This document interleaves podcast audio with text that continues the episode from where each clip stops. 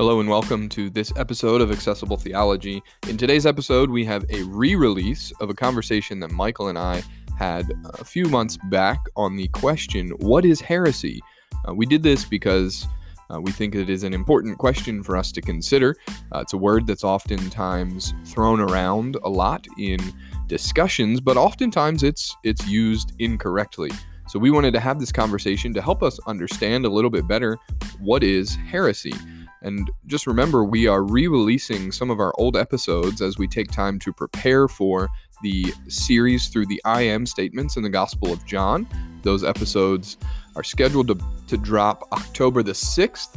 And so we would uh, appreciate if you would uh, keep keep listening, keep engaged, uh, waiting for those new episodes as we re-release some of these old ones and have some of them come up as we think they are important. Uh, but look out for the new ones coming soon. Uh, we appreciate that you listen, but now, without further ado, let's jump right on into our conversation. Galatians chapter 1, verses 8 and 9. And the Apostle Paul writes this But even if we, and by we he means an apostle, so he says, But even if an apostle or an angel from heaven should preach to you a gospel contrary to the one we preached to you, let him be accursed. And that word accursed literally could be said damned to hell. So very strong language. And then Paul closes by saying this As we have said before, so now I say again if anyone is preaching to a gospel contrary to the one you received, let him be accursed. So, Aaron, strong words here from Paul. Yeah, yeah. Uh, thinking about heresy, how would you define how to think through this matter? Well, I think based on the the strong language that he's using, um, I mean, I think we're free to use strong language as well, and so in a nutshell, I think what Paul is saying is if if it's contrary to the gospel, then not only is it wrong, but it's dangerously wrong in the sense that it is a teaching that if believed is going to usher your soul into hell. Um, and and so heresy, I think, is something that if you are to continue in, if you continue believing uh, this particular doctrine, this particular teaching, it's something that will disqualify you from salvation. Uh, it's something that that will keep you from um, entering into heaven. It's something that will uh, keep you from rightly being considered a Christian. Uh, so that's I think I think that's how we should use the word heresy, not just not just as something to say, oh that person's wrong, they're a heretic. I think it's much much weightier than that. Okay, so disagreement doctrinally does not equal heresy. So no. yeah, that's that's a significant thing to say. So a, a good guide to kind of work through these that we've come across, and we want to commend to you to think through these categories better is uh, I believe it was started by Dr. Mohler, our president, so, yeah. being coined, and it's used much in evangelicalism, and I think for good reason. Uh, it's called the theological triage, and uh, the word the word triage is a French word, from what I understand. Oui, oui. It's used in their emergency rooms, and essentially, you know, to use an analogy, if someone comes in with a broken leg and someone else has a broken nose, they're probably going to deal with the leg first because the broken leg is more serious. If it's not dealt with sooner, it would cause much more damage potentially long term. Mm-hmm. And so there's an urgency and a priority that we'd say that if this needs to be dealt with first. And so Dr. Mohler takes that idea of uh, triage in a uh, emergency room and says we should apply that to theological matters. And so he has the first, second, and third level issues. The first level is what we call the essential or central doctrines of the faith, things that if you disagree with someone on these things, you would say this person does not know Christ and is separate from the gospel. So these are crucial matters. These would be things like, for example, we'd say justification by faith alone, um, or even cr- the exclusivity of Christ. Mm-hmm, mm-hmm. So these are things, if you disagree here, we can't count you a Christian. Yeah. Uh, second level, then, on the other hand, we would say is related not to essential matters, but important matters. Important enough that if you disagree on the second level, you won't be a part of the same church with people. This would be something like female preachers or it would even potentially be you know presbyterians and baptists comes to mind or even mm-hmm. cessationists and continuous typically if you disagree on those matters you'll probably go to a different church you think that this person is still a believer like i count i have a lot of good presbyterian friends but i won't go to the same church as them because our disagreement is significant enough that um, because it's second level that we can't participate together in the local church then that third level of theological triage is more minor disagreements. This doesn't mean unimportant. It doesn't mean your opinions don't matter. But what it means is you can disagree and still be a part of the same local church. So es- eschatology views really comes to mind quickly. Potentially, even whether you're an old Earth creationist or a young Earth creationist, could Mhm. be put in this third category. Um, these are views where you can disagree with them in in good charity and biblical conviction, go to the same church together. So, Uh, sorry. I, I didn't mean to interrupt your flow there. I just kind of was was thinking like the the first, second, third, first level separates Christianity from non-Christianity. Mm-hmm. Second level separates denominations. Yeah. And third level separates um, maybe not individuals, but but peoples within specific churches. Do, do you think Yeah. that? Yeah. Yeah, Okay. that's helpful. And you might even want to be a little more specific than denominations because some denominations, Yeah. I wouldn't even go to some SBC churches, Sure. maybe Sure. because Calvinist Arminian divide, which is a second level thing or something like, like so you so maybe even would separate some denominations. But yeah, I, I Yeah. core it separates local churches. There Yeah. it's that significant Okay. enough. So, but that's helpful. Yeah. Okay. So, so Aaron, with that kind of working model in mind, um, first, second, and third level, then let's tease out, kind of talk it out, you know, in live here, how to think through heresy, taking a doctrine like I don't know. You could either you could either take, if you want to take the doctrine of hell, Mhm. or maybe creationism, uh, something like that, and kind of work through what would you put first level with those categories, second level with those categories, third level, and how does that apply then to this conversation of heresy? Yeah, that's and that's that's a really important question for us to consider. Um, so you mentioned specifically doctrine of hell and doctrine of creation.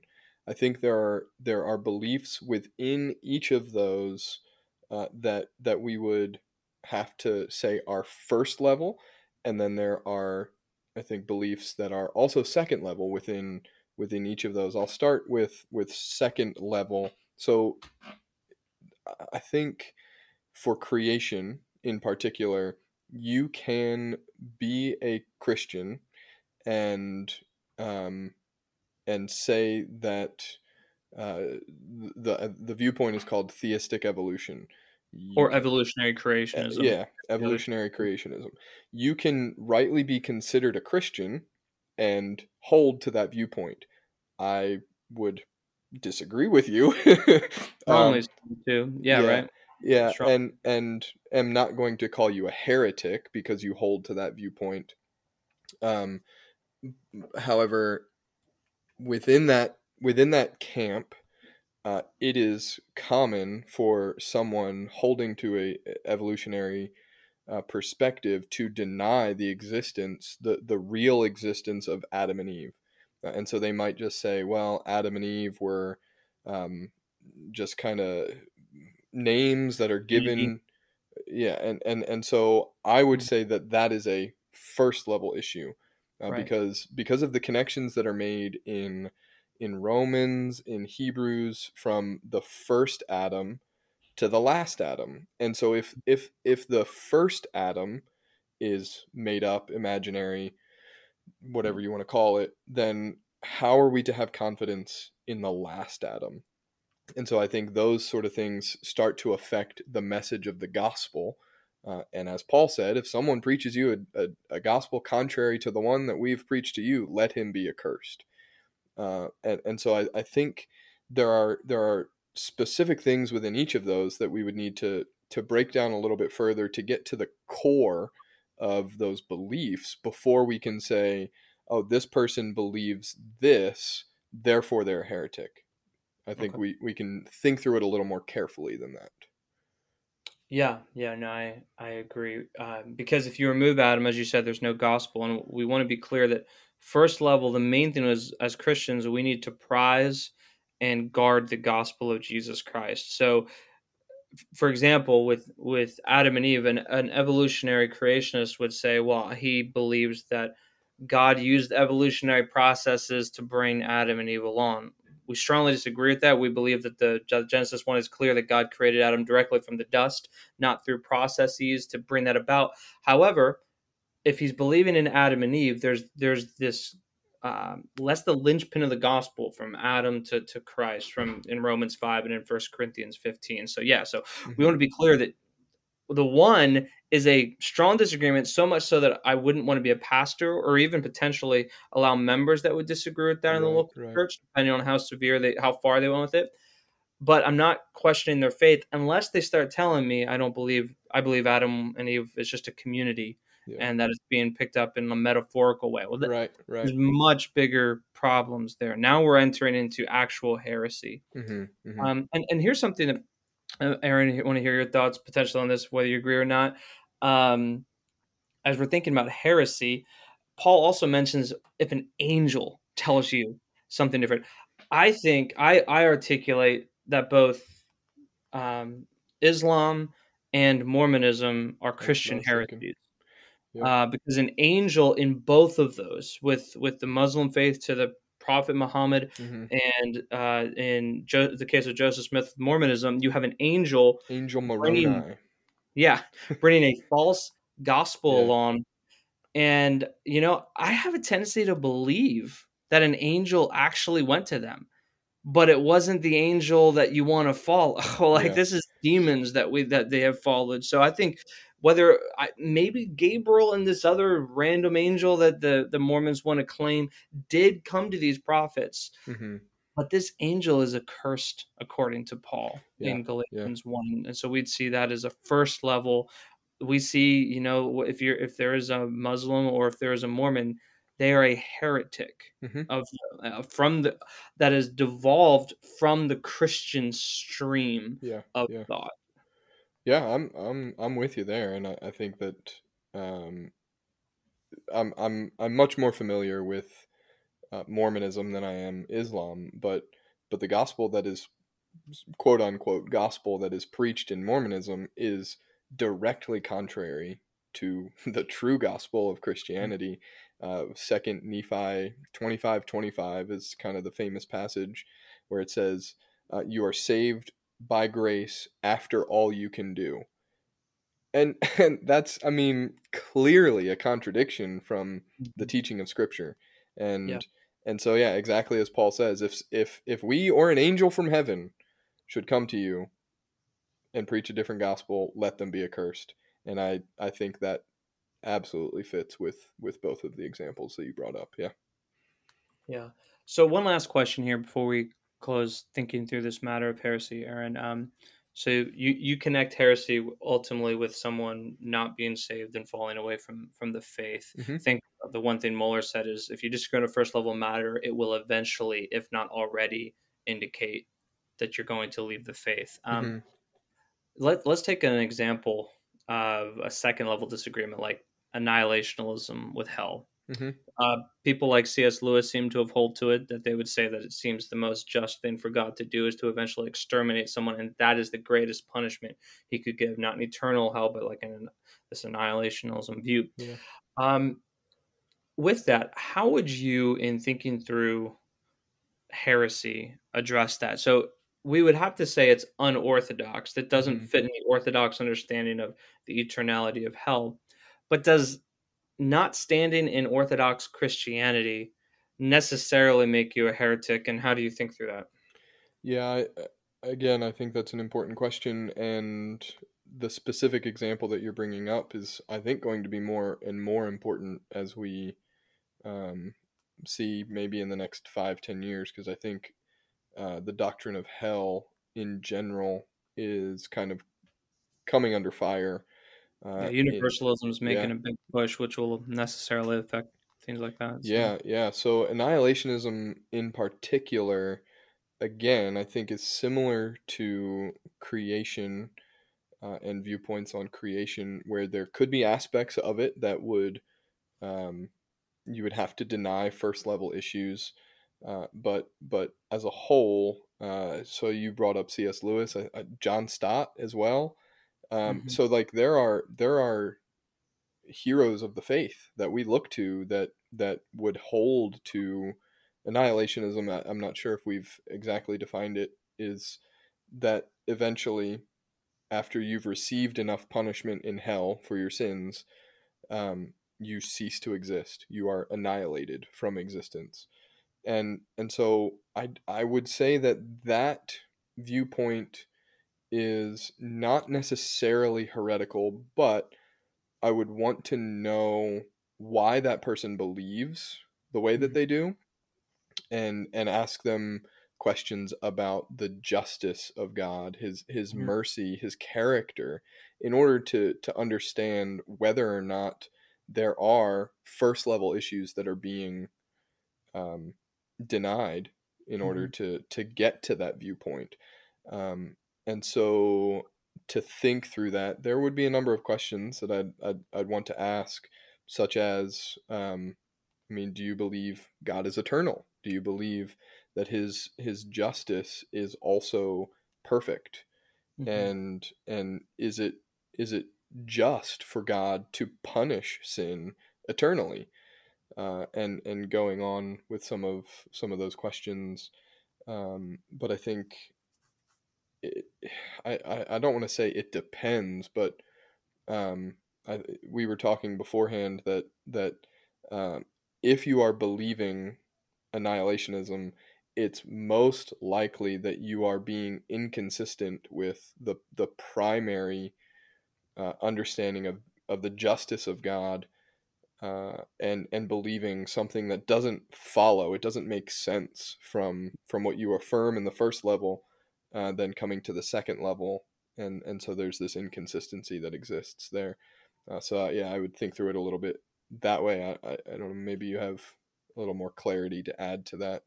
Um, No, it's good. Yeah, yeah. I think of the uh, the Reformed apologist Cornelius, Van Til that quipped that men like C.S. Lewis were saved by their inconsistencies, and what he was getting at there was exactly what you're saying: is views like what Lewis took regarding hell um, were inconsistent with the eternal justice of God. But what's interesting, and just as I want to close with a quick to, to differentiate what, how we'd work through this a, with an example of two different people in history, I want to consider someone like a C.S. Lewis and someone like a Clark Pinnock, for example. Clark Pinnock's a very popular author within evangelicalism um, of late, and one of the things that he would argue is he would he would ask the question, how could God punish someone forever because they didn't commit that much sin, right? Yeah, so yeah. he come that question, the way he's framing annihilationism when you read him is questioning the justice of God Yeah. in in doling out punishment and meting out justice for eternity.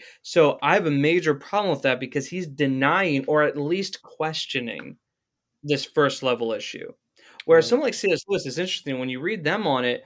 Lewis looked at it as the ultimate punishment that this person was was um, after they've received their their due is ceasing to exist because they are so um, ag- that God is done with them and putting them out. So it's interesting. I still think that's wrong. Yeah. But yeah. the way that Lewis is putting it forward is not questioning the justice of God. He sees the annihilationism as the highest form of retributive justice. Mhm. Where I want to say, no, the eternal soul of someone will give an account eternally to God, whether it's in reconciliation or in judgment. Uh, so I'd have a different. I, I want to argue that I think Lewis's view is actually uh, doesn't add up. It's impotent and ultimately. However, I appreciate that even in him being wrong, Lewis is affirming the justice of God Yeah. and Yeah. eternal wrath of God, unlike someone like a Clark Pinnock. So I think just to, I wanted to give that example to clarify what Aaron's getting at is you have to ask more questions to go, well, why is it that this person disagrees with me on this uh, on this second level matter? Is it because they disagree on the first level, or is it maybe a misunderstanding or just this a flat out disagreement we have on how to apply that first level um, agreement we have Mhm. already? Mhm. Yeah. I think that's well a helpful said. way uh, to think through it. So, so Aaron, again, to remind our listeners as we close, uh, definition of heresy. How would you uh, give like a one sentence, two sentence description of how to think through what is heresy? Uh, it is a belief that if you continue believing, you will find your soul damned for eternity um, because it is a, a, false gospel. It is a false teaching, and it's something that uh, is contrary uh, to what God has revealed in His Word. Cool. That is good. So we, we pray that conversations like this help you to think clearly through the Bible. We we do these things. Uh, we as we we always say we we want to love God, know truth, and help you live accordingly. Like and. Mm-hmm.